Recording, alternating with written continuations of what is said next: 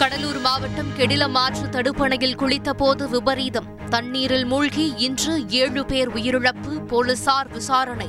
உயிரிழந்தவர்களின் குடும்பத்தினருக்கு முதலமைச்சர் ஸ்டாலின் ஐந்து லட்சம் ரூபாய் நிவாரணம் அறிவிப்பு. தானியங்கி இயந்திரம் மூலம் மஞ்சள் பை பெறும் திட்டம் இன்று துவக்கம். பத்து ரூபாய் செலுத்தினால் மஞ்சள் பை கிடைக்கும் வசதி. கோயம்பேடு சந்தையில் அறிமுகம்.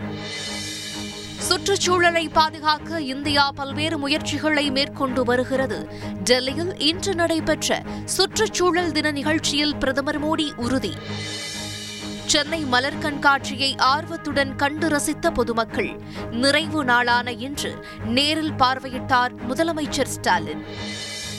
ஐஏஎஸ் ஐபிஎஸ் உள்ளிட்ட இருபத்தி ஆறு ஆட்சிப் பணிகளுக்கான முதல் நிலை தேர்வு. தமிழகத்தில் நான்கு மாவட்டங்களில் இன்று நடைபெற்ற தேர்வில் ஏராளமான இளைஞர்கள் பங்கேற்பு. அதிமுக ஒன்று சேர்வதை திமுக விரும்பவில்லை. அதிமுக முன்னாள் அமைச்சர்களுடன் திமுக அரசு பேச்சுவார்த்தை நடத்தி வருவதாகவும் சசிகலா இன்று பரபரப்பு குற்றச்சாட்டு. ஒடிசாவில் பதிமூன்று கேபினெட் அமைச்சர்கள் உட்பட இருபத்தியோரு புதிய அமைச்சர்கள் இன்று பதவியேற்பு. அமைச்சரவை மாற்றி அமைக்கப்பட்டதை அடுத்து முதலமைச்சர் நவீன் பட்நாயக் முன்னிலையில் பதவியேற்றனர்.